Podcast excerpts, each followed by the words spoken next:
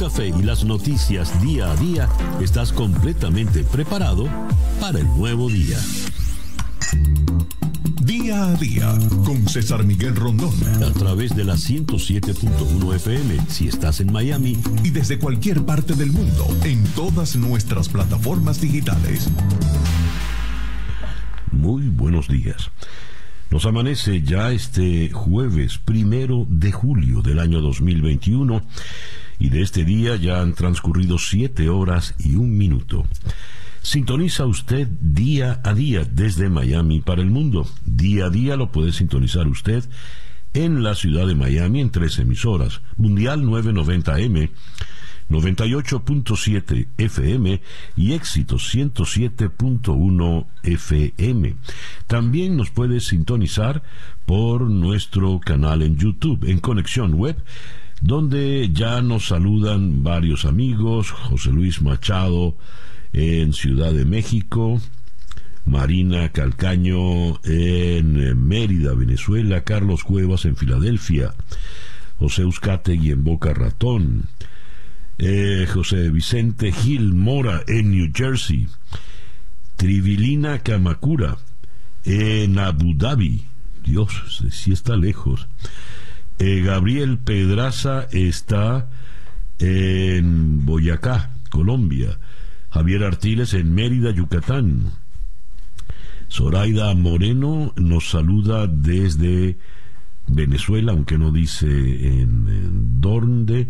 Nelson Enrique Chacón está en Osorno, región de los lagos, en Chile.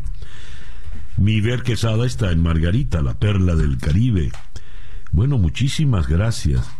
Eh, JD Dalos está en Budapest, Carol Guerrero en New Hampshire. Gracias. Pues a todos, Chere Ramos Graterol dice muy buen día tengan todos, bienvenido Julio. Ojalá traiga algo bueno, ojalá traiga algo bueno, sin duda.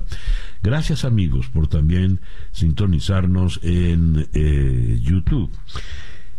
Día a día es una producción de Floralicia Anzola para En Conexión Web con Laura Rodríguez en la producción general, Robert Villazán en la producción informativa, eh, Jesús Carreño en la edición y montaje, Daniel Patiño en los controles y ante el micrófono, quien tiene el gusto de hablarles, César Miguel Rondón. Día a día es una presentación de South Day Toyota y South Day Kia Miami, los dealers donde nos aseguramos que salgas con tu auto feliz y satisfecho. También es una presentación de Z, tu aliado tecnológico y único partner Titanium de Dell en Venezuela, que te llevará un paso adelante. Trading Studio 1 formándote para tu independencia financiera. El reloj indica que ya son las 7 y 3 minutos de la mañana. Calendario lunar. Para el día de hoy tenemos el cuarto menguante a las 17 eh, horas 11 minutos a las 5 y 11 de la tarde con la luna en Aries. El cuarto menguante es la última etapa ya del ciclo lunar. Tiempo para arar. Es el periodo para finalizar y desintegrar los proyectos. Es el tiempo para reorganizar y reflexionar los planes futuros. Y nos toca con la luna en Aries, que es luna de impulsos, luna de precipitaciones, es la luna de la inmediatez.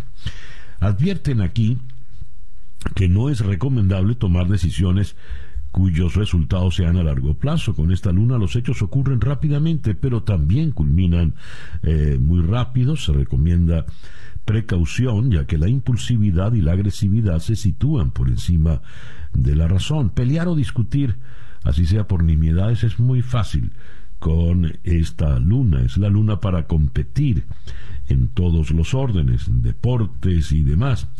Y es la luna para tomar decisiones sobre la marcha, como aquel personaje de Udomar Santos, ¿no? Como vaya viniendo, vamos viendo. Es una buena luna, para, por ejemplo, para iniciar una dieta para adelgazar. Cuarto menguante con la luna en Aries, Sol en Cáncer. Cuando nos amanece este jueves primero de julio, del año 2021 y que sea este para todos en cualquier rincón del planeta que usted se encuentre el mejor día posible. Y ya son las 7 y 5 minutos de la mañana. Escuchemos ahora el reporte meteorológico en la voz de Alfredo Finale. Muy buenos días, Alfredo.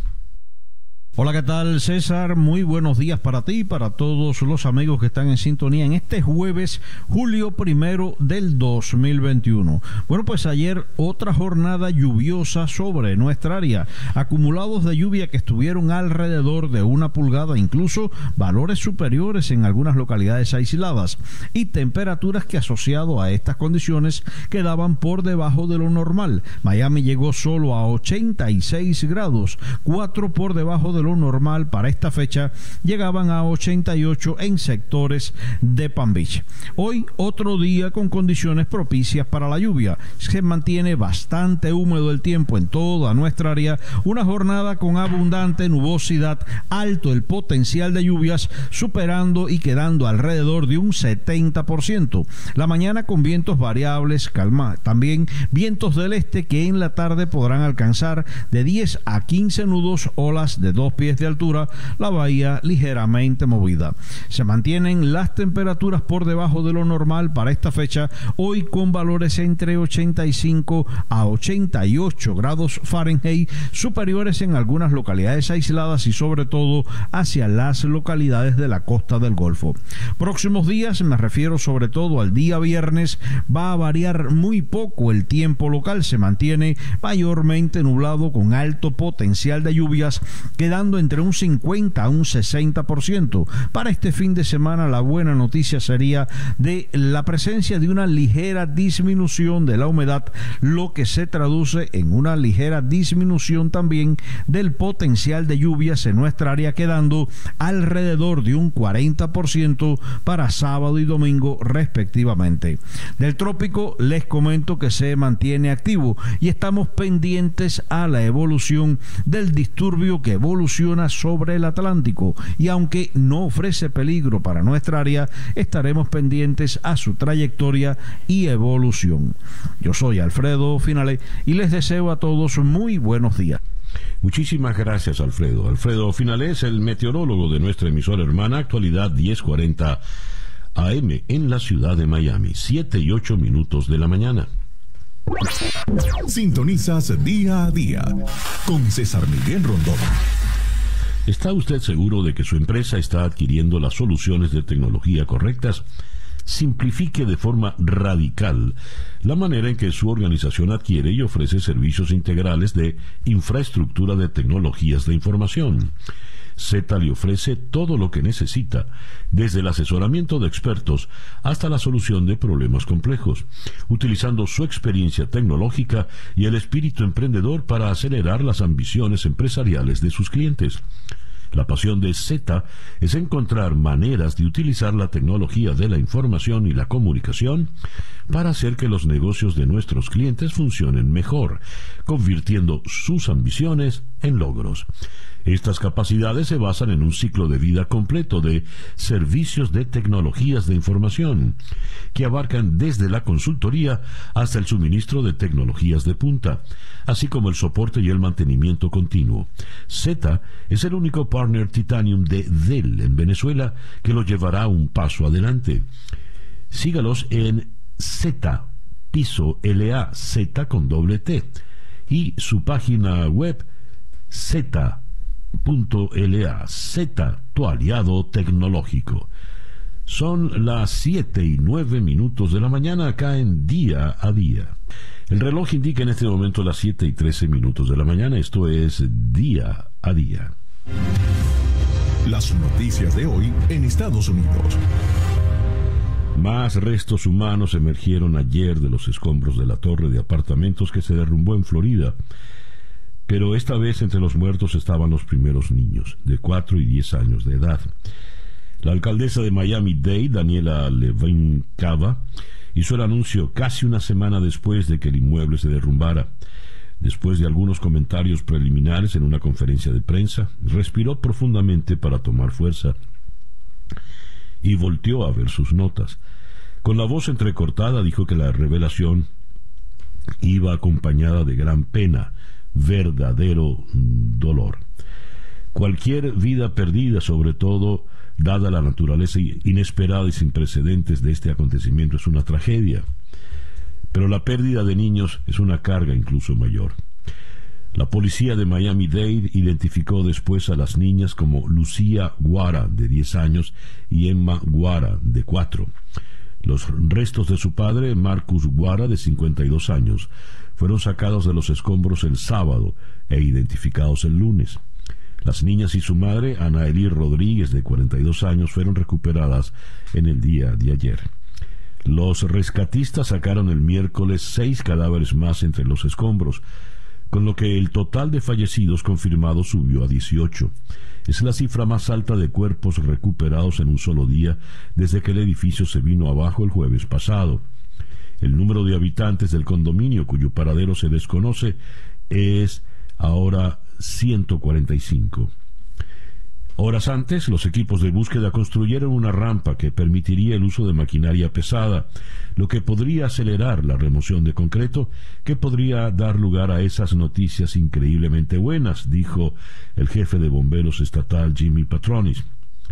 Desde el súbito derrumbe de las Champlain Towers de 12 pisos en Surfside, los rescatistas han estado trabajando para retirar capas de concreto sin alterar la inestable pila de escombros. El subjefe de bomberos de Miami-Dade, Raid Yadala, informó a los familiares en el día de ayer que una rampa construida sobre la pila durante la noche permitió que los socorristas usaran una grúa en secciones a las que previamente no tenían acceso y que eso mejora las posibilidades de encontrar nuevos huecos en la búsqueda de sobrevivientes. Esperamos comenzar a ver algunas mejoras significativas en cuanto a la posibilidad de encontrar cualquier hueco que no podemos ver. Mientras tanto, pues la esperanza no se pierde. Me detengo en eh, diarios importantes de Estados Unidos como el eh, The New York Times, donde eh, tenemos noticias como esta, una local con relación a la elección del alcalde en las primarias demócratas y a pesar de ajustes, pues eh, Adams, el ex policía de Brooklyn, sigue al frente. Y eh, hay acciones legales judiciales contra el consorcio de Donald Trump y, sus, y su principal jefe ejecutivo. Pero la noticia que tiene indignado a Estados Unidos es que han liberado a Bill Cosby por un, eh, una especie, un tecnicismo, una especie de error procesal.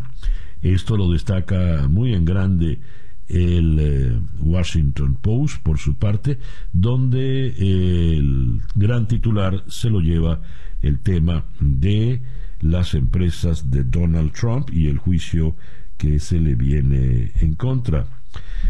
Leo lo siguiente. La organización Trump y su director financiero, Allen Weisselberg, fueron imputados por un gran jurado de Nueva York y se espera que comparezcan hoy ante un juez de esta ciudad, según adelantó The Washington Post. El diario, que cita dos fuentes conocedoras de la cuestión, informa que la acusación permanecerá bajo secreto hasta el día de hoy jueves, por lo que se desconoce por ahora qué cargos se imputan exactamente. Según habían avanzado varios medios, se espera que la empresa de Donald Trump y Weisselberg sean acusados por supuestos delitos fiscales como resultado de una larga investigación llevada a cabo por fiscales neoyorquinos. Por ahora, la Fiscalía de Nueva York no ha confirmado oficialmente las acusaciones, que serían las primeras en el marco de las pesquisas que mantiene desde hace unos tres años el fiscal de distrito de Manhattan, Cyrus Vance.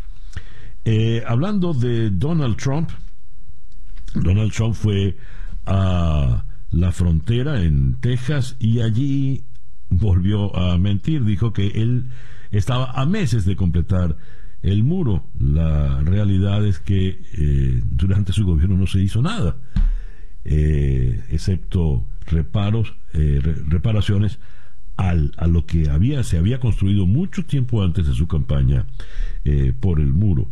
Y siguiendo con eh, republicanos, eh, la gobernadora de Dakota del Sur, Christy Noem, eh, ha logrado financiamiento privado para enviar unos 50 guardias nacionales de su estado a la frontera con Texas para, dice, por interés nacional, proteger la frontera.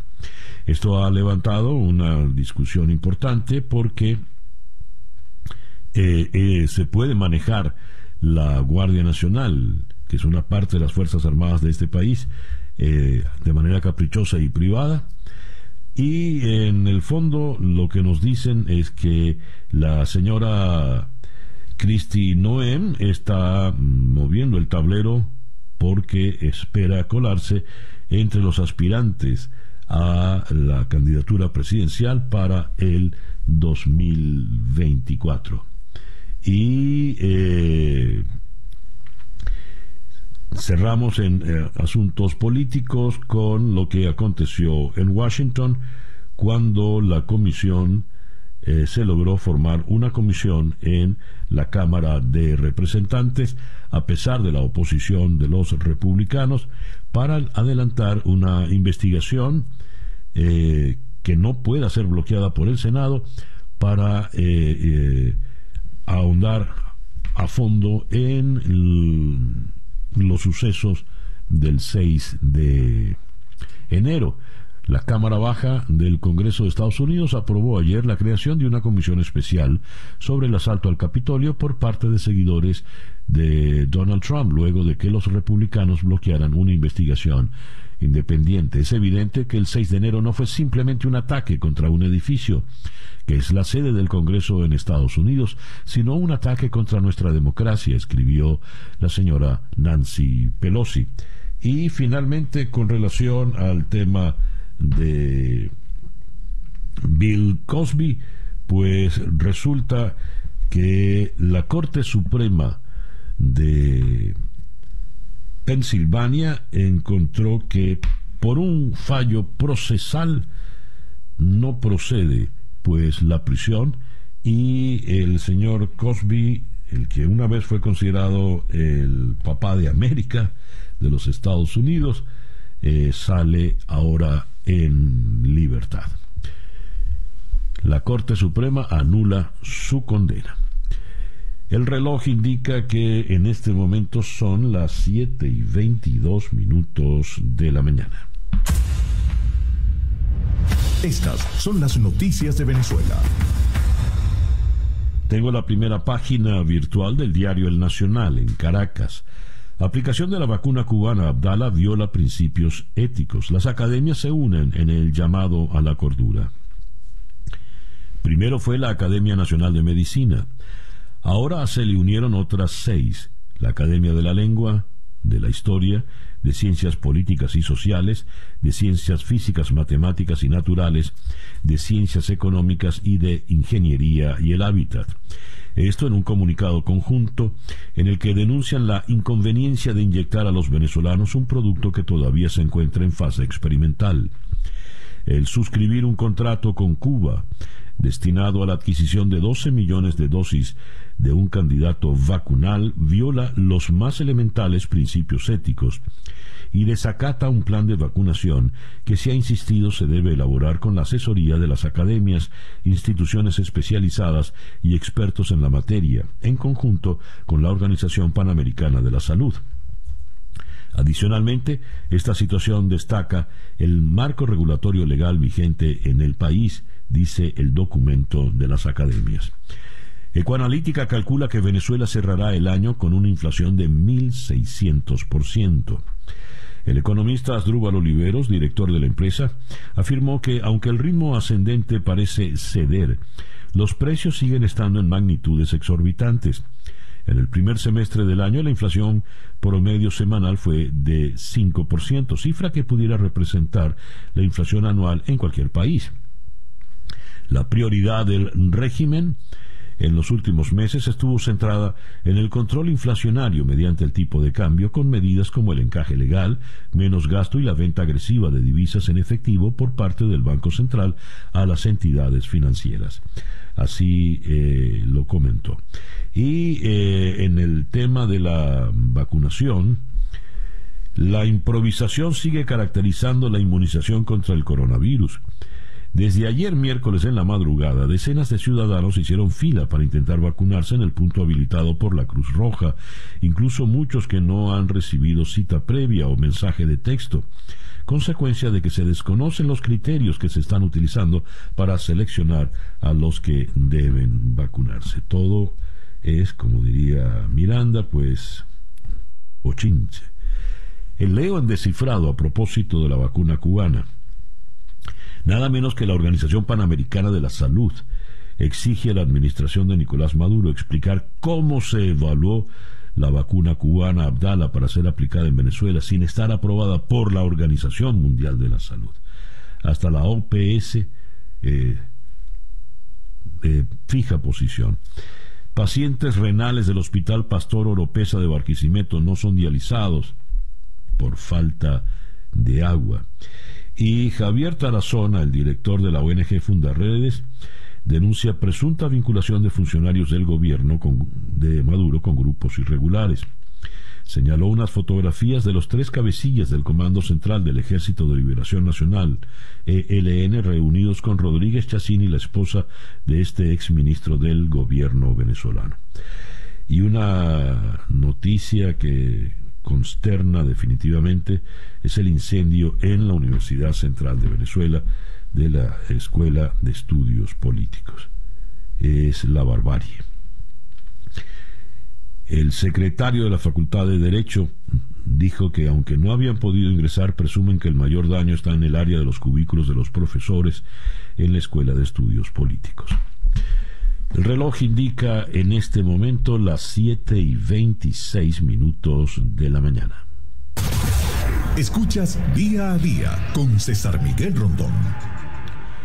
Nuestra agenda de entrevistas para el día de hoy, primero de julio, la vamos a comenzar en Miami con Ricardo Eisenman, parte del grupo de rescatistas internacionales que trajeron perros para ayudar en el esfuerzo, esfuerzo de encontrar sobrevivientes en Surfside.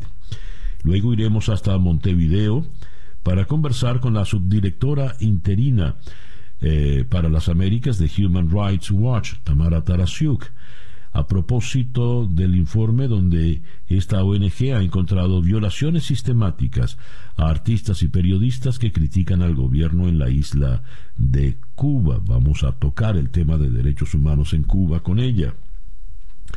Luego iremos a la ciudad de Nueva York para conversar con el periodista Jesús García a propósito de las acciones que en el día de hoy irán contra Allen Weisselberg, el jefe ejecutivo de la organización Trump y contra toda la organización de Donald Trump por el tema de los impuestos. Luego iremos hasta Madrid para conversar con el subdirector del diario El País, Carlos de Vega.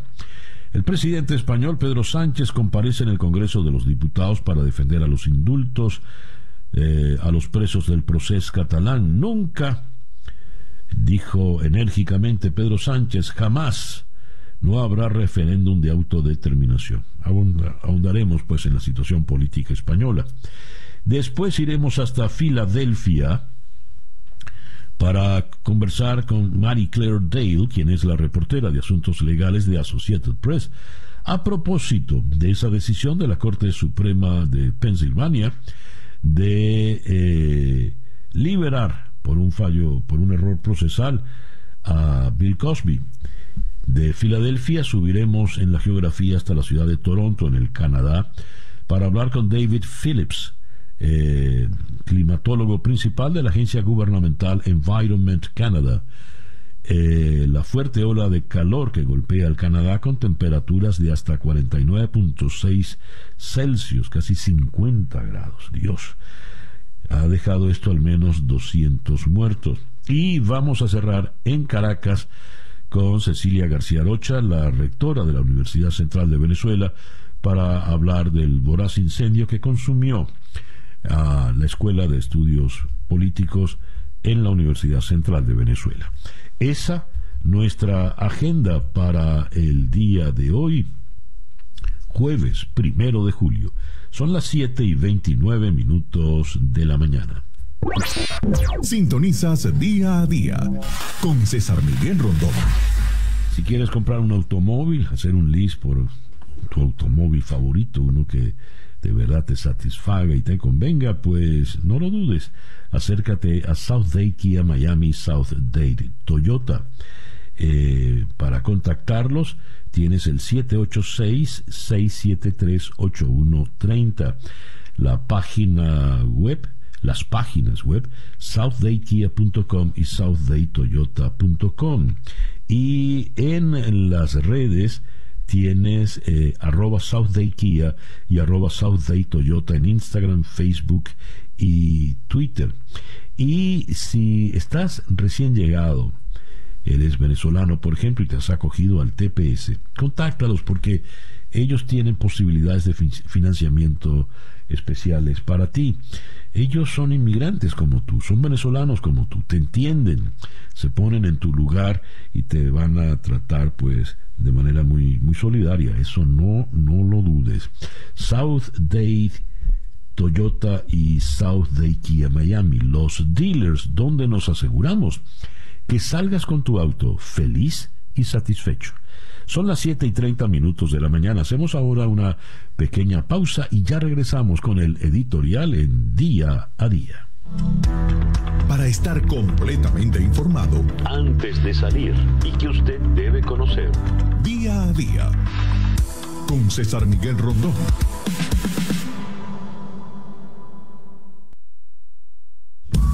Escuchas día a día con César Miguel Rondón.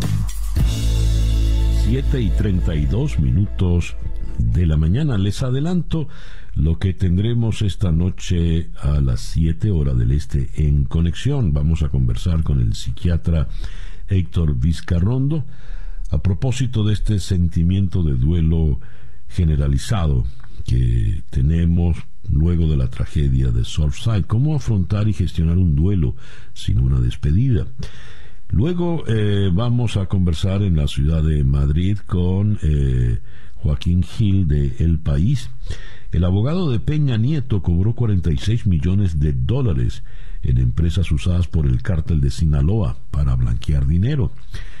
El escándalo de corrupción pica y se extiende. Después en Caracas conversaremos con la doctora en ciencias políticas Paola Bautista de Alemán a propósito de su libro más reciente y con ella ahondaremos eh, las posibilidades de un acuerdo nacional con miras electorales entre la oposición política en el transcurso del año y cerraremos con Miguel Ríos, el amigo fundador de los Andes Foods, que es una historia de éxito y emprendimiento. El amigo Ríos no llega a 40 años y comenzó hace 6, 7, pues con un pequeño capital y tiene una empresa que ha crecido y, es muy próspera. Esto esta noche en conexión por TVV Network, canal 427 en DirecTV y 654 en, en Comcast. Y también por eh, Network en AT&T Now y Shaffer Spectrum, canal 934. El reloj indica en este momento las 7 y 34 minutos de la mañana. El editorial con César Miguel Rondón. Quienes alguna vez pasamos por la Universidad Central de Venezuela y vemos cómo ella se va desmoronando, se le van cayendo losas, pedazos de las paredes, descascarándose, tenemos que sentir un inmenso dolor. Como nos confesó el profesor, el filósofo José Rafael Herrera, a propósito de la crisis de la Universidad Central, dijo, la Universidad Central inventó a Venezuela. Los líderes, los pensadores, los líderes civiles, que a principios del siglo XIX llevaron adelante la independencia, venían de la Universidad Central de Venezuela. Es decir, no es que en un país llamado Venezuela existió luego una universidad central, es que una universidad central inventó lo que se conoce como Venezuela, ese país al que pertenecemos todos y que nos identifica ante el mundo. La Universidad Central ha venido siendo atacada de manera inclemente y misericordia por el régimen y de ser patrimonio mm, de la humanidad, pues termina siendo apenas eh, una migaja sentimental entre los, para los venezolanos.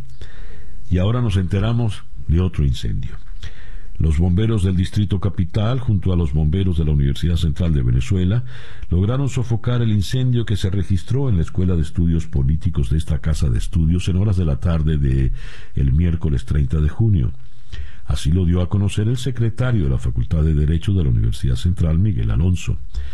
Ya el incendio fue controlado gracias a la participación de los bomberos, que a pesar de que no tenían agua lograron resolver el problema, dijo en un mensaje difundido por WhatsApp.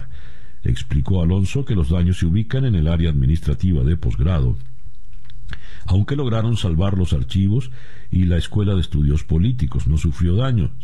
El mayor daño, presumimos, está en el área de los cubículos de los profesores, eh, el, y eh, presumimos que no hemos podido ingresar aún porque ya el, aunque ya el fuego fue controlado. La biblioteca pues eh, también se vio muy muy afectada. Leo un tuit que creo lo resume todo. Lo firma Luis Marciales.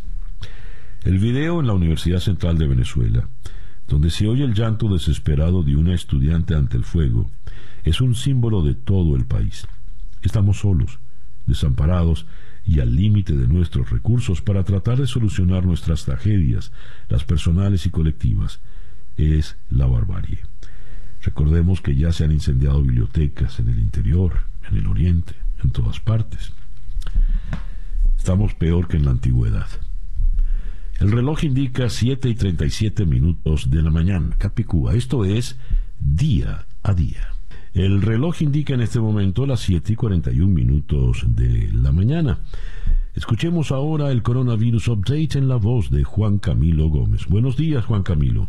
Buenos días, César Miguel. Hoy, jueves primero de julio, amanecemos con más de 21.1 millones de dosis administradas de COVID-19 en todo el estado de Florida. Hay más de 9 millones 840 mil personas totalmente vacunadas, que corresponden a 45.8% de la población total del estado. Muchísimas gracias, Juan Camilo. Juan Camilo Gómez es nuestro compañero en la emisora hermana Actualidad 1040 AM en la ciudad de Miami. Siguen siendo las 7 y 41 minutos de la mañana. Noticias de Latinoamérica. Comenzamos en Brasilia. La izquierda y la derecha exigen un juicio con miras a destituir a Bolsonaro. Once partidos progresistas brasileños y hasta grupos de derechas presentaron al Congreso otro pedido de juicio político contra el presidente Jair Bolsonaro, a quien acusan de 23 delitos que pudieran llevar a su destitución.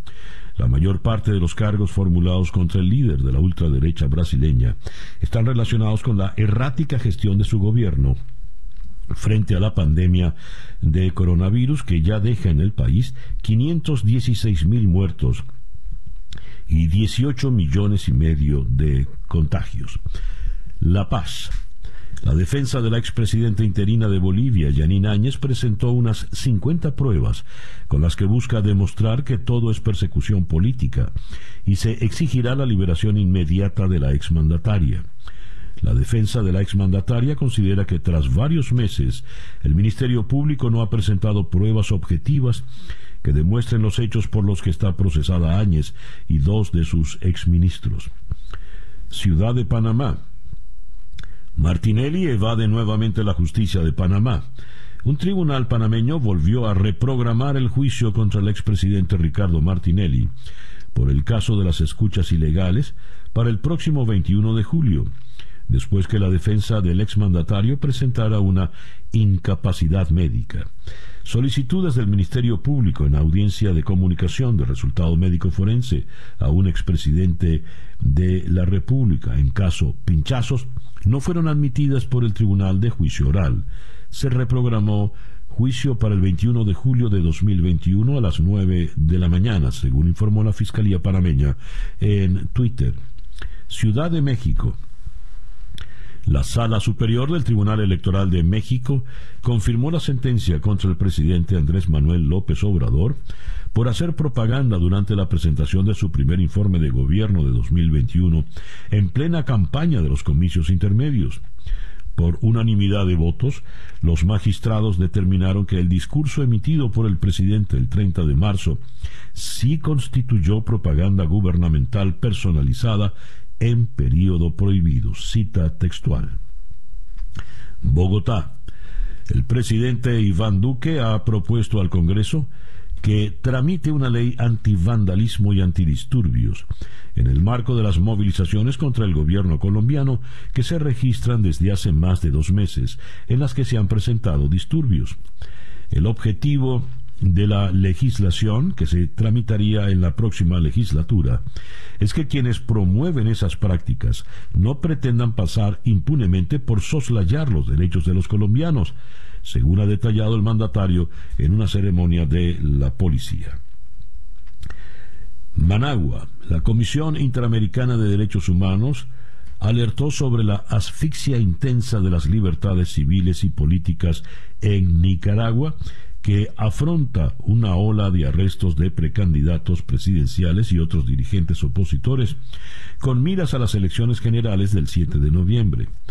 Lo que identificábamos como un atropello constante en las últimas semanas ha derivado en una asfixia intensa al ejercicio de las libertades civiles y políticas, dijo textualmente el relator especial para la libertad de expresión de la Comisión Interamericana de Derechos Humanos de la OEA, Pedro José Vaca, en una audiencia pública de la Comisión sobre la situación de los derechos políticos en el contexto electoral en Nicaragua. Lima. La candidata de Fuerza Popular a la presidencia de Perú, Keiko Fujimori, acusó al aspirante de Perú Libre, Pedro Castillo, de promover una guerra sucia al intentar responsabilizarla de la muerte de un simpatizante de la formación izquierdista. Fujimori se ha referido a las declaraciones de miembros de Perú Libre, que indicaban que personas contratadas, entre comillas, por Fuerza Popular, estaban detrás de la muerte de Zacarías Meneses Taco durante unos enfrentamientos en las puertas del Jurado Nacional de Elecciones en Lima, un relato que la policía limeña ha descartado. Santo Domingo. La Cámara de Diputados de la República Dominicana aprobó en segunda lectura el nuevo Código Penal que despenaliza el aborto en una única excepción, cuando corra riesgo la vida de la madre.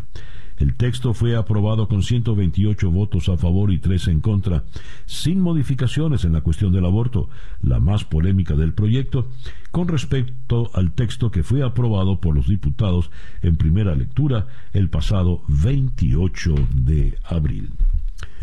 El reloj indica 7 y 47 minutos de la mañana. Capicúa. La información del mundo día a día. Comenzamos en España. Dice Sánchez, no habrá referéndum de autodeterminación, nunca, jamás. Nunca proclamó con toda la energía Pedro Sánchez, jamás enfatizó de inmediato. No habrá referéndum de autodeterminación, concluyó. El presidente del gobierno ha comprometido su palabra ante el Congreso de los Diputados de que el diálogo abierto con el independentismo catalán no conducirá a ningún acuerdo que sobrepase la Constitución. Para ello, según el presidente, se necesitaría un cambio en el marco legal con el apoyo de tres quintos del Congreso de los Diputados 210 de sus 350 escaños, y el PSOE no lo apoyará, remachó, nunca, jamás. Sánchez había envuelto el esperado debate parlamentario sobre los indultos en una comparecencia genérica para hablar de los últimos acuerdos de los consejos europeos y de la situación política y económica. El Reino Unido y la Unión Europea intercambian gestos de buena voluntad para aliviar la tensión del Brexit. La solución es una vieja táctica negociadora, mantener viva la llama de la retórica, pero rebajar la tensión con medidas prácticas. El gobierno de Boris Johnson se aferra a sus proclamas de soberanía recuperada en la era post-Brexit, mientras a regañadientes se ajusta a lo pactado. Downing Street ya no cuestiona la vigencia del protocolo de Irlanda ni amenaza con incumplirlo. Se ha limitado a aceptar una nueva prórroga de tres meses para poner a punto los controles aduaneros exigidos y el nuevo régimen de ayudas públicas a empresas del gobierno británico, uno de los mayores puntos de fricción durante años de negociación, establece suficientes garantías y supervisión sobre el papel como para que Bruselas haya respirado tranquila. Roma, el movimiento Cinco Estrellas está a punto de sufrir la mayor implosión desde su fundación. El partido, que ganó las últimas elecciones con 33% de los votos y que sigue teniendo el mayor número de parlamentarios en Italia, se encuentra sumido en el caos después de que Beppe Grillo y el ex primer ministro Giuseppe Conte han roto relaciones.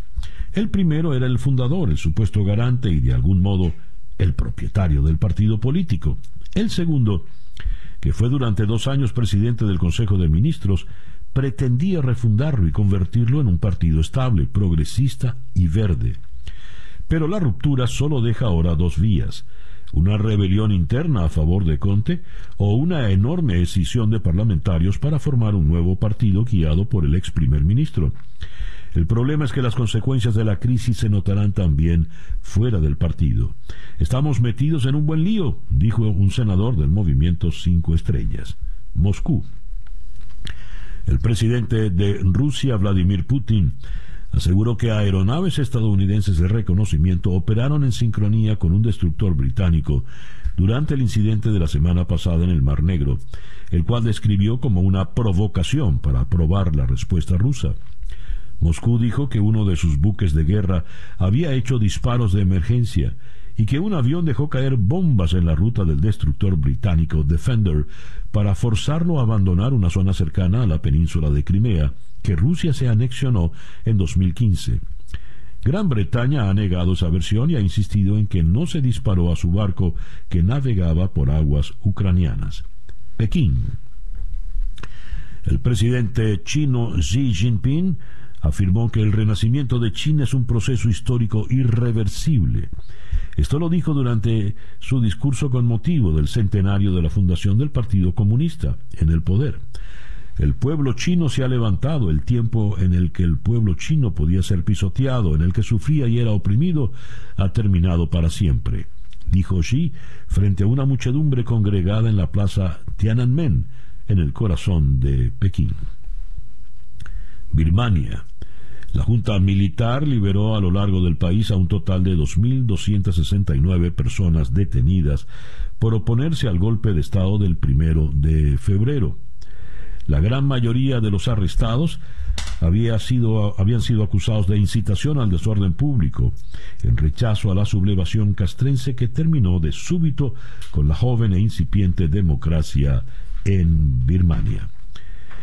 El reloj nos dice que son en las 7 y 52 minutos de la mañana. El reloj indica en este momento las 8 y 3 minutos de la mañana. Un despacho directo de Human Rights Watch desde Washington, D.C. nos dice el gobierno cubano comete violaciones sistemáticas de derechos humanos contra artistas y periodistas independientes, dice Human Rights Watch al presentar videos sobre estos abusos. En los últimos meses, las autoridades cubanas han encarcelado e investigado penalmente a varios artistas y periodistas que critican al gobierno. Vamos hasta la ciudad de Montevideo, donde en la línea telefónica está la subdirectora interina para las Américas, precisamente de Human Rights Watch, Tamara Tarasiuk. Tamara, muy buenos días. Gracias por atendernos. Buen día, César. ¿Cómo estás? Gracias. Por, muy bien. Tamara, eh, vamos a ahondar un poco en este informe, en este despacho del día de ayer. Eh, ¿Qué tipo de esta, qué tipo de represión es la que se está llevando adelante? ¿Qué llaman ustedes violaciones sistemáticas de derechos humanos? Mira, nosotros hemos hecho una investigación de varios meses en, entrevistando a artistas y a periodistas en Cuba. Eh, la, mayoría de los que sufrieron estos abusos son miembros del movimiento San Isidro, que es una coalición de cantantes, pintores, otros artistas y de la organización de artistas y periodistas del 27N, que se formó como seguramente sabes, después de una protesta muy emblemática en contra de la censura y la represión en Cuba que se hizo en noviembre del año pasado. Y lo que encontramos es que las autoridades cubanas, por un lado, encarcelan e investigan penalmente a varios de estos artistas y periodistas eh, que critican al gobierno, que hay policías y agentes de inteligencia que se paran enfrente de sus viviendas, les ordenan quedarse adentro no les dejan salir a veces por días o semanas. Muchas veces coinciden estas restricciones con eventos o manifestaciones a los que querían participar y a los cuales no pueden ir. Y además encontramos que las autoridades restringen por un periodo de tiempo, también a veces vinculado con eh, futuras propuestas o eh, incidentes de crítica contra el gobierno, donde se les limita el acceso al Internet, el acceso a los datos en sus celulares, para limitar que se puedan comunicar eh, entre ellos y en organización de estos eventos. A ver, ¿hasta dónde eh, básicamente esta, esta represión, estas violaciones sistemáticas van contra estos artistas? ¿Es algo puntual, focal o eh, se irradia hacia otros sectores de la sociedad cubana? Bueno, la represión en Cuba es una regla, ¿no? En contra de todas las voces críticas.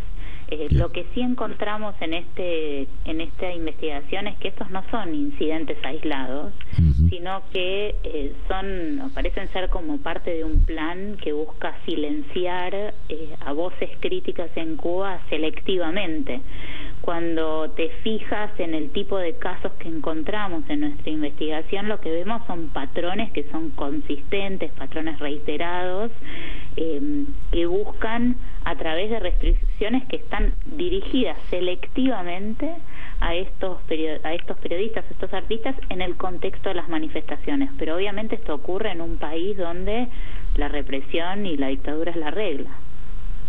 Tamara, después de 62 años, de absoluta impunidad. Eh, ¿Qué le puede importar al régimen cubano?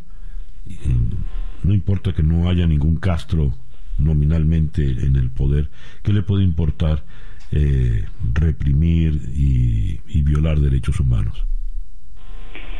Mira, es una buena pregunta y el gran desafío con la situación en Cuba es después de décadas, como dices, eh, cómo hablar de estos temas. Eh, sí estamos viendo que en el último tiempo hay como una reacción de estos movimientos de artistas, de periodistas que están dispuestos a, alzar la voz a pesar de las enormes restricciones que están sufriendo. Eh, y nosotros publicamos un video con este informe que cuando que, termina con uno de estos artistas diciendo nosotros no buscamos tumbar al gobierno, lo que buscamos es restablecer la democracia. Eh, y creo que esa es una diferencia que estamos viendo de un movimiento que se está gestando que eh, que esperamos pueda llevar al cambio en Cuba que hace muchísimo tiempo que no, no se consigue. Fíjate, Tamara, cuando uno dice 62 años, eh, todos estos mm, artistas, pintores, cantantes, son eh, mucho menores, son treintañeros a lo sumo. Es decir, nacieron eh, ya en, la Cuba comunista, en la Cuba que reprimía no queremos derribar al gobierno. ¿Qué quieren? ¿Y cuál sería su estrategia de triunfo? Porque los años no pasan en vano, ¿no? No, así es. es. Es interesante lo que dices. Es una nueva generación que también cuenta con Internet y con las redes sociales, lo cual hace mucho más difícil el tipo de represión que veíamos antes. Y el hecho de que estén intentando eh, cortar el Internet o el acceso a los datos móviles en estos casos específicos muestra que, existe un miedo a lo que pueda generar este tipo de movimientos eh, más jóvenes, de artistas que buscan eh, estos cambios que no se han logrado. Lo que te diría es que eh, es interesante cómo le encuentran la vuelta incluso a esas restricciones. Cuando hablas con ellos te dicen que bueno, yo no estoy haciendo un live, porque si hago un live me van a cortar el internet y no lo voy a poder hacer, pero el video lo graban igual y lo suben igual, entonces hay una circulación de información y del activismo, eh, que es distinto y nadie te puede garantizar qué es lo que va a ocurrir con eso, pero sí te diría que este esta manera de circular información y de conectarse eh, pareciera estar dando eh, frutos en, en materia de poner sobre la mesa temas que eran más fácil esconder antes. Sí, sin duda el ansia de libertad eh, no, no, no, no, no puede cancel, no se cancela por más represión que se haya hecho por décadas y décadas. Así es, y esto es esencialmente un tema de libertad de expresión. Ya. Tamara, te agradezco mucho que nos hayas eh, atendido en la mañana de hoy. Muchas gracias a ustedes. Que tengas un buen día, César. Gracias, Tamara. Tamara Tarasiuk, la subdirectora interina para las Américas de Human Rights Watch desde la ciudad de Montevideo. 8 y 10 minutos de la mañana. Día a día. Y de la ciudad de Montevideo subimos en la geografía y llegamos a la ciudad de eh, Nueva York, donde en la línea telefónica está Jesús García, de El Diario de Nueva York. Jesús, muy buenos días, gracias por atendernos. César Miguel, ¿cómo está? Muy buenos días, gusto saludarlo.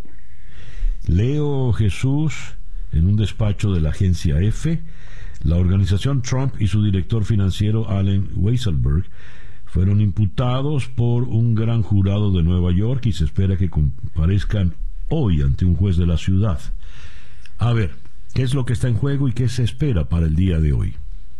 Eh, lo que se espera para el día de hoy, eh, las acusaciones todavía no están, digamos, no se conocen los detalles de exactamente de qué los están acusando, ni a la empresa ni al director financiero, porque las acusaciones están selladas.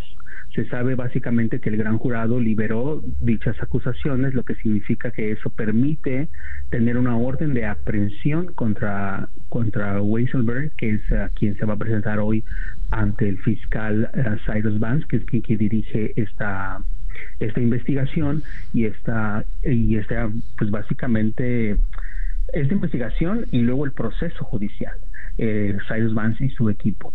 Entonces, lo que va a suceder es que hoy se van a conocer más tarde cuáles son exactamente los cargos y él va a ser, digamos, procesado, eh, puede ser detenido y presentado ante un juez, eh, diciéndole esto van a ser los cargos exactamente. Puede ser incluso que en ese mismo momento él pueda apelar por una por una fianza y salga inmediatamente libre. Digamos que todos esos procesos pueden ocurrir muy rápido. Los procesos en cortes, cuando ya se liberan las acusaciones, como básicamente la presentación, el juez puede tomar una determinación inmediata en 10 minutos de decir, a ver, ¿cuál es la acusación? La acusación es ABC. Ok, eh, esta persona corre un riesgo que se que escape del país o que huya, etcétera, o que se esconda y no quiera presentarse, pues no, porque está aquí. Ah, bueno, pues entonces podrían liberarle una fianza. Pero bueno, eso es es una especulación que yo estoy haciendo porque así son los procesos y he estado en varios procesos similares y así se manejan. Entonces, eso es una opción.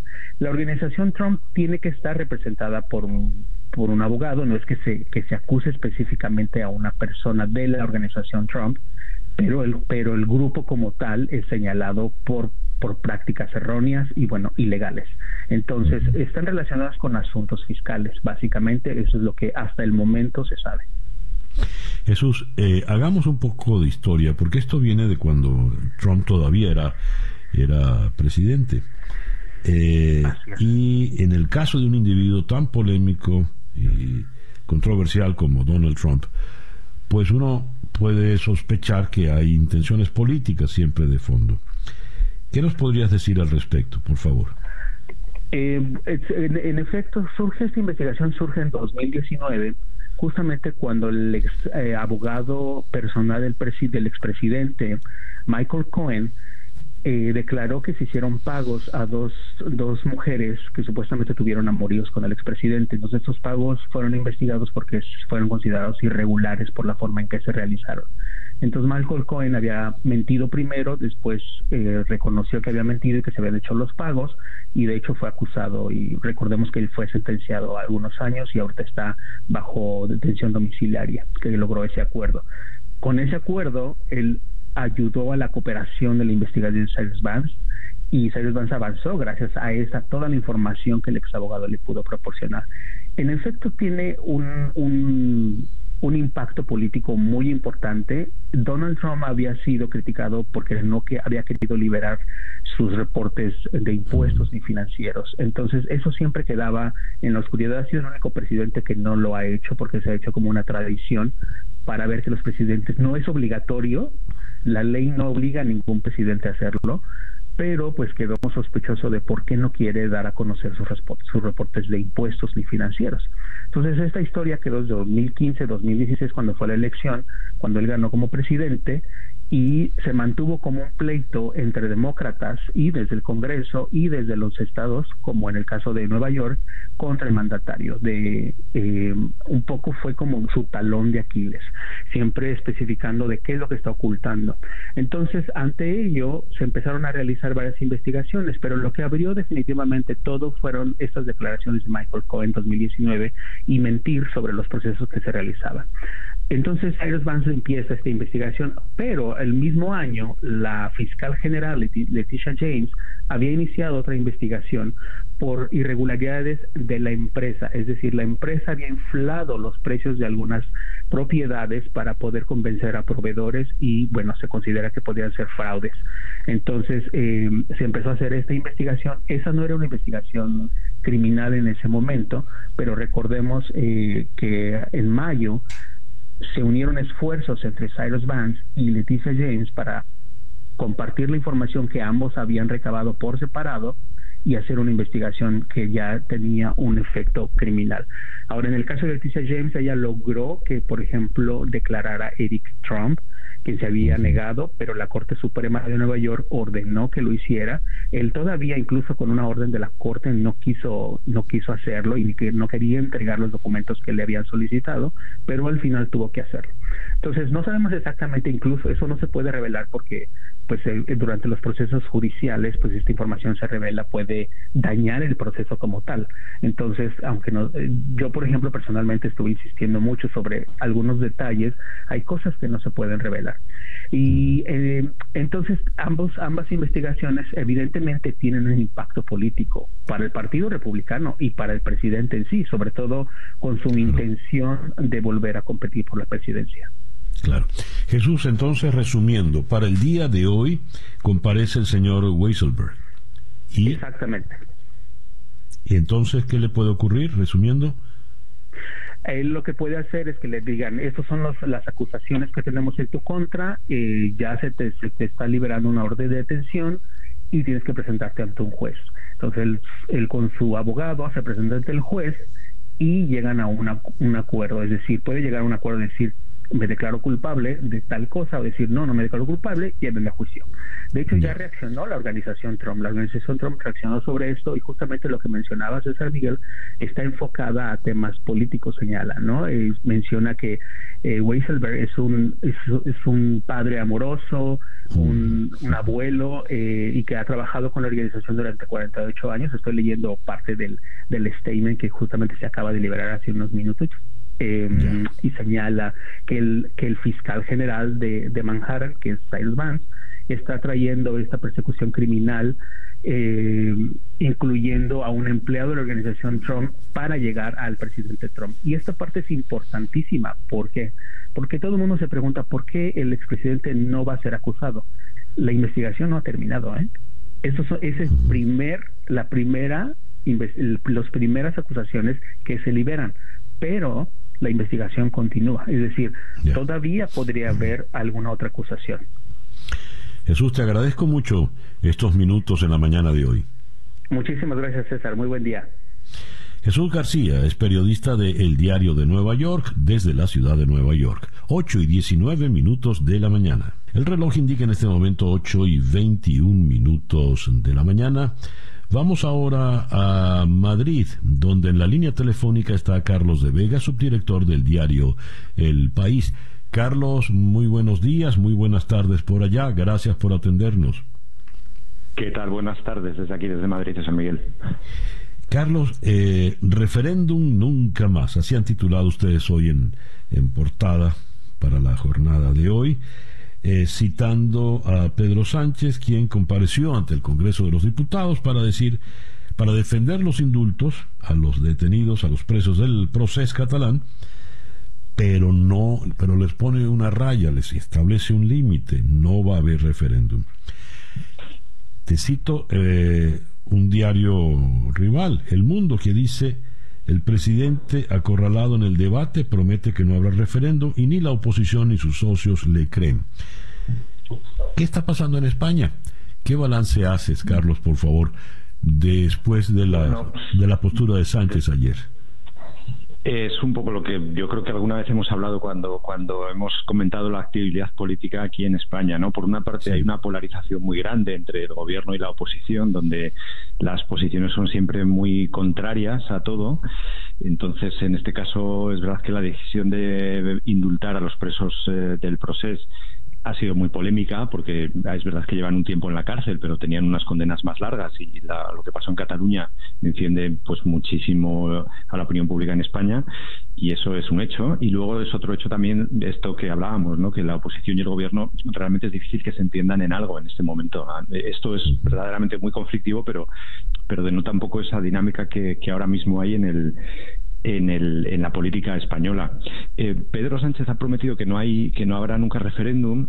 Eh, es verdad que ha sido muy tajante. Es verdad que la posición del Partido Socialista históricamente en esto, en esto concreto, no en los indultos o no en es muy rotunda, muy de defensa de la Constitución. Pero lo cierto es que es verdad que en la oposición no le creen porque le han sacado un poco los colores de otras veces en las que ha cambiado de opinión, incluido, incluido los propios indultos, que hace un tiempo decía que no los iba a conceder nunca y ahora pues los ha concedido. Yo creo que esta es otra dimensión. El referéndum es una cosa muy fundamental de lo que es la estructura de un país como España y en ese caso es verdad que el Partido Socialista yo creo que nunca lo aceptaría. Pero la oposición tiene armas para rebatirle con esta serie de cosas que eh, le acusan pues de mentiroso porque ha habido otras veces que ha cambiado de opinión. A ver, eh, uno eh, lee las declaraciones de Oriol Junqueras, que es un, una persona muy, muy radical de, de verbo firme, hace amenazas y posturas concretas, se le indulta pero no se arrepiente de lo que lo llevó a la prisión. ¿Cómo puede tomar Junqueras y ERC un, esta posición de Pedro Sánchez? Yo creo que es que con todo lo que está pasando ahora en España, y a lo mejor esto mezclo un poco lo que es mi visión personal con lo que realmente son las, la actualidad misma, ¿no? Pero yo ah, me fijaría en tres cosas. Uno, tanto unos como otros están poniendo como encima de la mesa sus posturas extremas antes de comenzar un diálogo o una negociación. Y es verdad que los independentistas están siendo igual de radicales que lo eran hace cuatro años en sus peticiones. Parece como que nadie, nada hubiese pasado. Y tienen esa posición de máximos antes de sentarse en la mesa. Dos, que el proceso que puede empezarse de diálogo, de hablar o de intentar ver cuál es la salida a todo esto, va a ser muy largo y probablemente va a superar incluso a los personajes que ahora mismo están en, que son protagonistas, incluso al propio Junqueras. Y tres, que yo creo que intrínsecamente todo el mundo sabe que al final Cataluña no va a ser nunca independiente. O sea, si realmente Cataluña fuese independiente, el, el, Estado español desaparecería, porque es una cuarta parte del Producto Interior Bruto. Entonces, en esas posturas de máximos se mueven todos ahora, pero la realidad será que dentro de un tiempo probablemente muy largo la solución sea otra, un punto medio en el que todo el mundo esté conforme, incluyendo el resto del Estado español, no solamente los catalanes, porque al final estamos hablando de un trozo de un país que está dentro de un sitio que es mucho más grande que es España. Con lo cual esa es mi, impresión de las declaraciones de Junqueras, que es yo voy a lo máximo y a partir de aquí veremos en la conversación o en el diálogo qué es lo que conseguimos. Pero repito, aquí igual se mezcla un poco, César, lo que es mi sensación con, con, lo que es lo que está pasando de verdad, ¿no? Fíjate, eh, Carlos, ahora que comentas, eh, contextualizas el hecho independentista con todo lo que es el Estado español, internamente en Cataluña, la simpatía por la independencia, la separación, eh, ¿qué porcentaje lleva en este momento entre los catalanes? Porque hay prominentes catalanes que no, no están de acuerdo con la independencia. Claro, eso es cierto y es verdad que esa opinión va basculando un poco hacia arriba o hacia abajo, pero también es verdad que nunca ha bajado del 47, 48%, 45%, o sea, hay mucha población en Cataluña que defiende esta, esta propuesta de independencia. Y si miras el mapa del Parlamento catalán ahora mismo, que no es lo mismo que los votos, porque ya sabes que las leyes electorales al final deforman un poco los resultados electorales en cuanto al número de diputados, pero en el, en el arco parlamentario ahora mismo la mayoría la tienen los independentistas. Con lo cual no es tampoco una minoría del pueblo catalán, no es una minoría, es una minoría que ha ido creciendo y creciendo y creciendo que esa es también otra de las razones por la que digo que el proceso probablemente va a ser muy largo, porque al final, aparte de lo que los políticos negocien o dialoguen, se trata también de convencer a parte de esa población, que mucha de ella es joven, de que España es un buen proyecto y que su corazón debería devolver un poco a lo que es España dentro de Europa y dentro de un mundo que cada vez es más global. Y ese trabajo no es de un día, ni de dos, ni de un año, ni de dos probablemente. Ya, buen punto ese. Carlos, te agradezco inmensamente eh, estos minutos en el día de hoy. Muchas gracias a vosotros y buen día allí en Estados Unidos.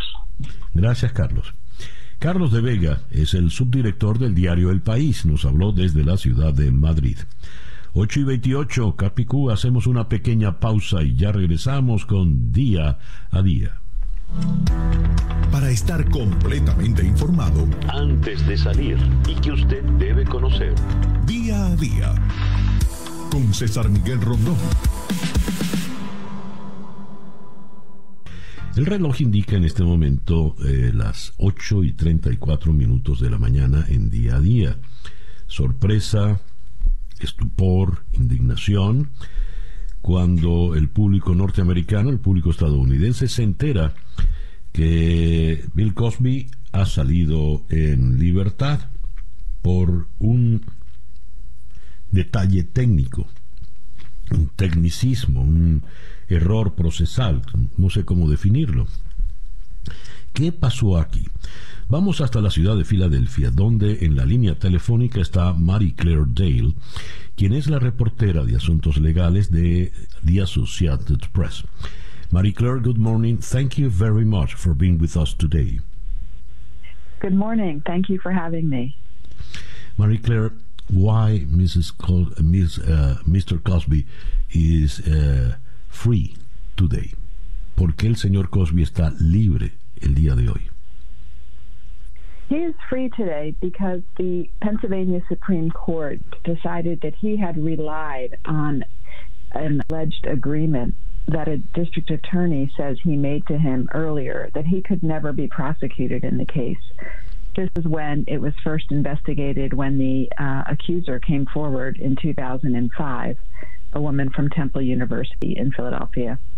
Uh, at that time, the prosecutor said he could not bring charges because the evidence was not strong enough. And uh, the woman then sued Cosby, and Cosby gave a deposition in the case, and uh, that was that was private. It was sealed for a long time, and the case settled. And uh, ten years later, when a court unsealed that deposition for the Associated Press, um, we learned what Mr. Cosby had said, and a later prosecutor went ahead and charged him. And the court today said that that the deposition testimony that Mr. Cosby gave given after he thought he could never be charged in the case, and then it was used against him, and that violates the Fifth Amendment of the U.S. Constitution. They said. Okay, let me translate, please. Dice Marie Claire, no se explica. El señor eh, Cosby eh, se apega a un acuerdo con el fiscal original que lleva adelante el caso cuando eh, una entrenadora de la Universidad de Temple en Filadelfia le acusa de haber sido drogada y violada por este señor Cosby. Pues bien, el fiscal en ese momento eh, que le iba a procesar le garantiza que no será procesado porque las evidencias no eran suficientes. El fiscal sale y viene otro y entonces Pasan los años, viene el juicio formalmente y se le acusa a eh, el señor Cosby por lo que él se había inculpado y declarado.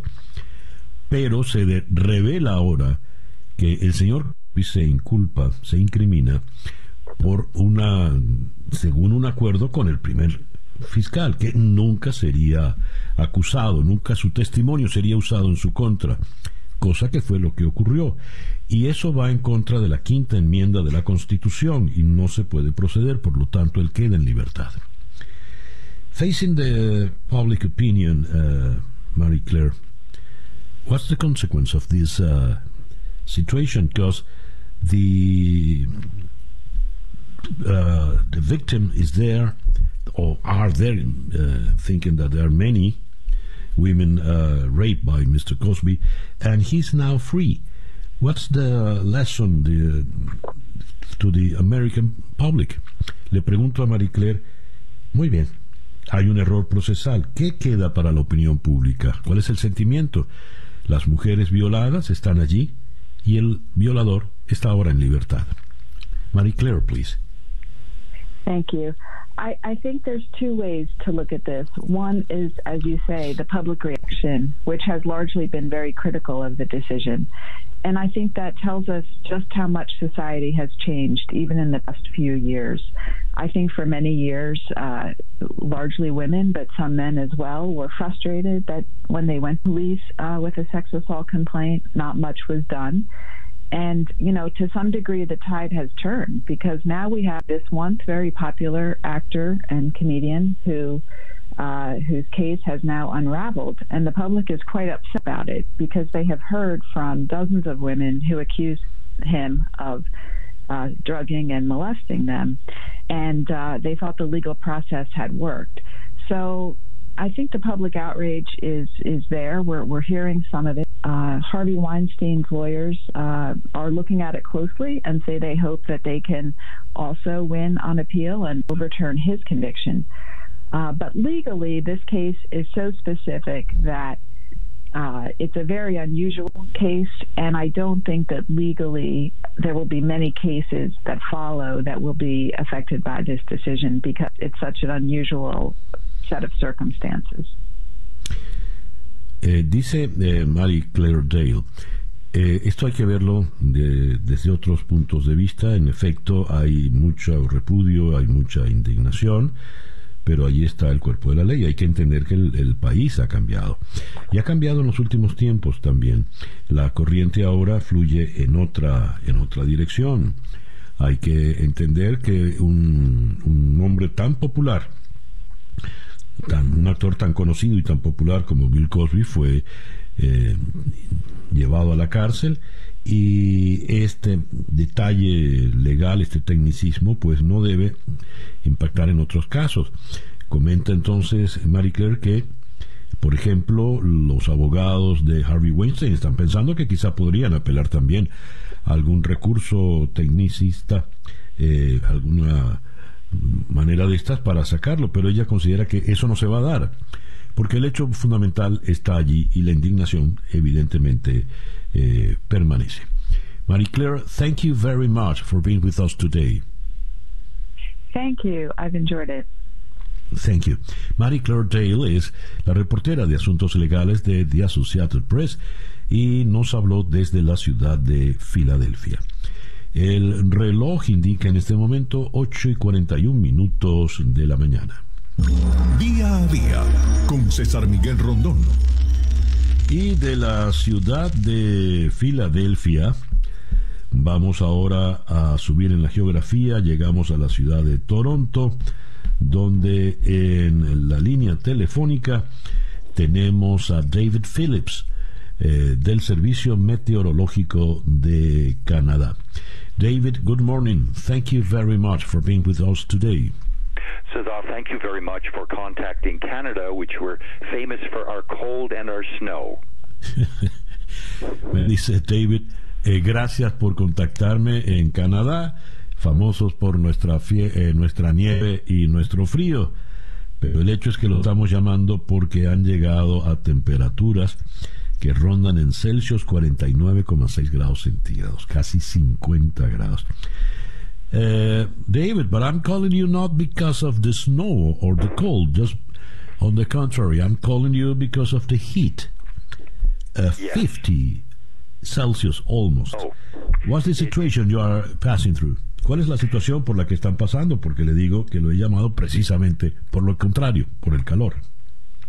It is very unprecedented, historic for Canada.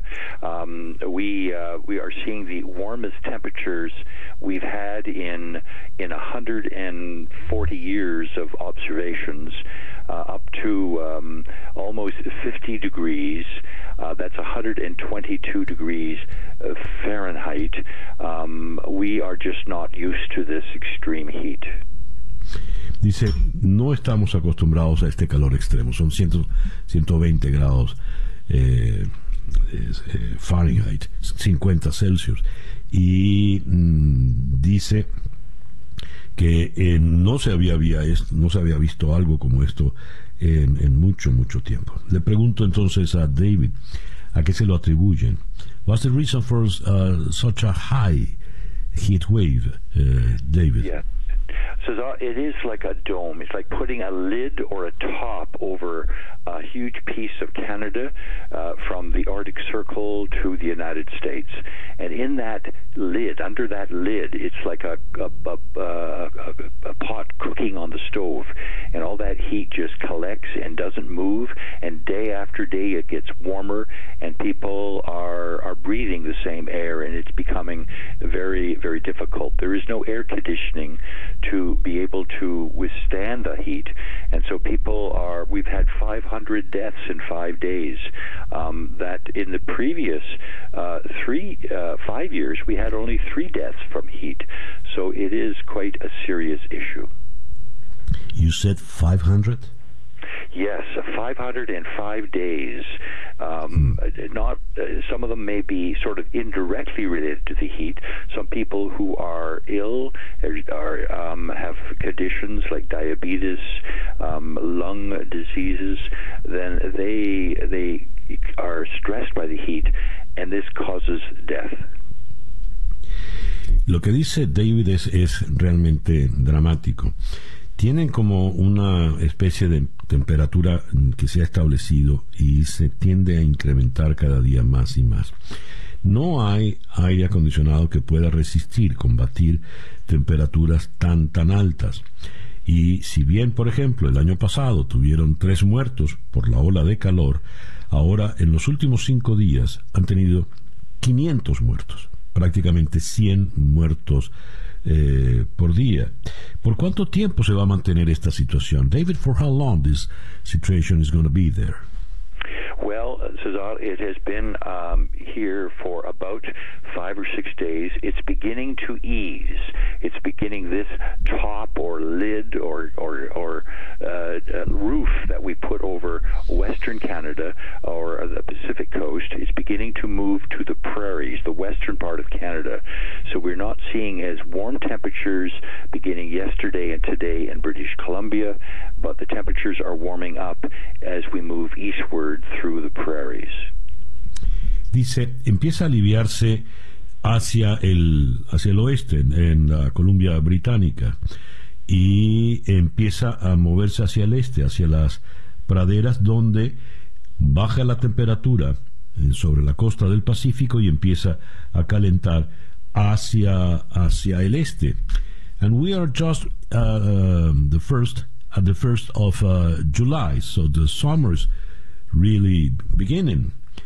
Uh, what are the provisions you are taking for the next months?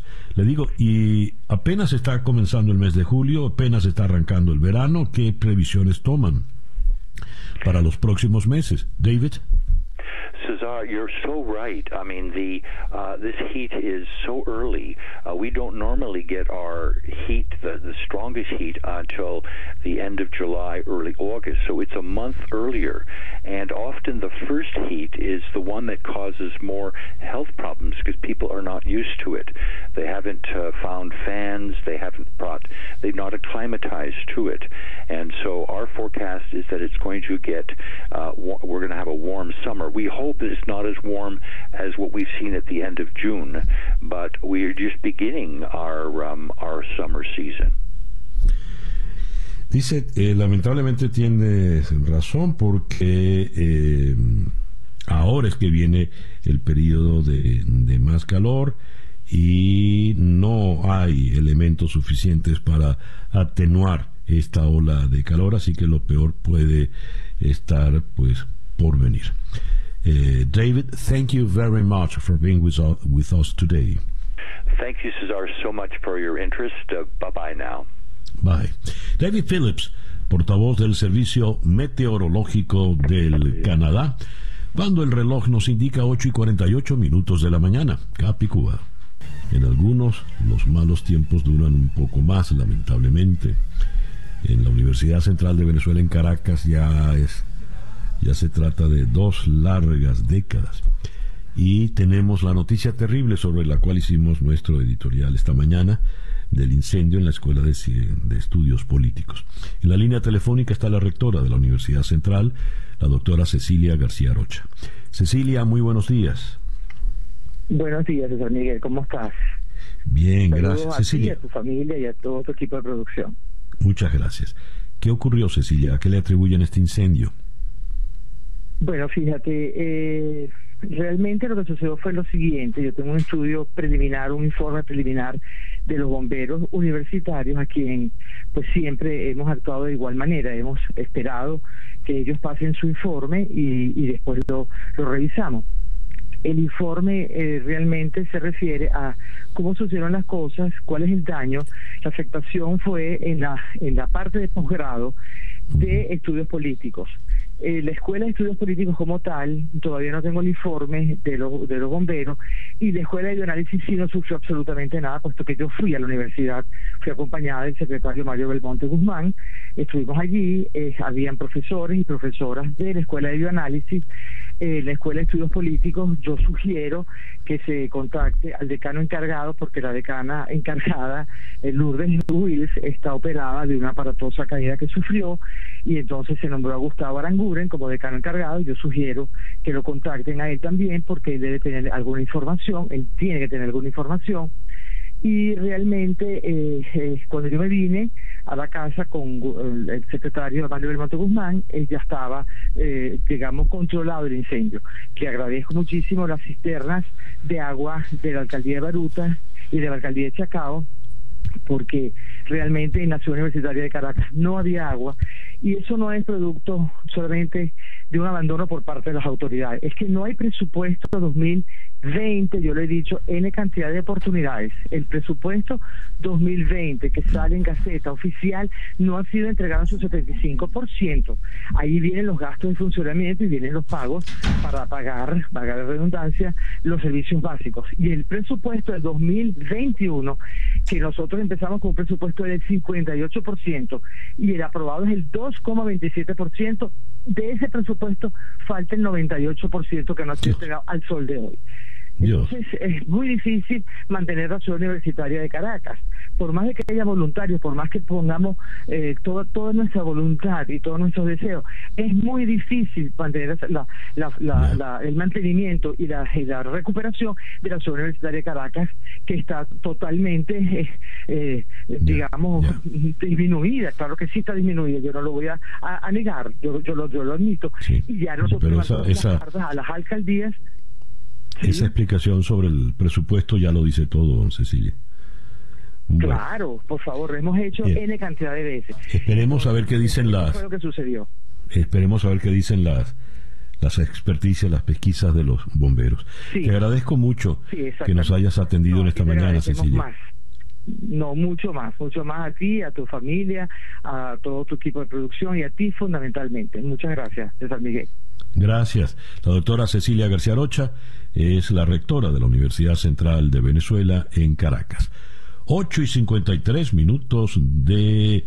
Ah, perdón, un momento que debo comentarles la pauta de En Conexión para esta noche. El psiquiatra Héctor Vizcarrondo para hablar de la situación afectiva, psicológica, eh, luego de la tragedia de Surfside Joaquín Gil sobre una investigación de corrupción que vincula al abogado de Enrique Peña Nieto con el cartel de Sinaloa en México.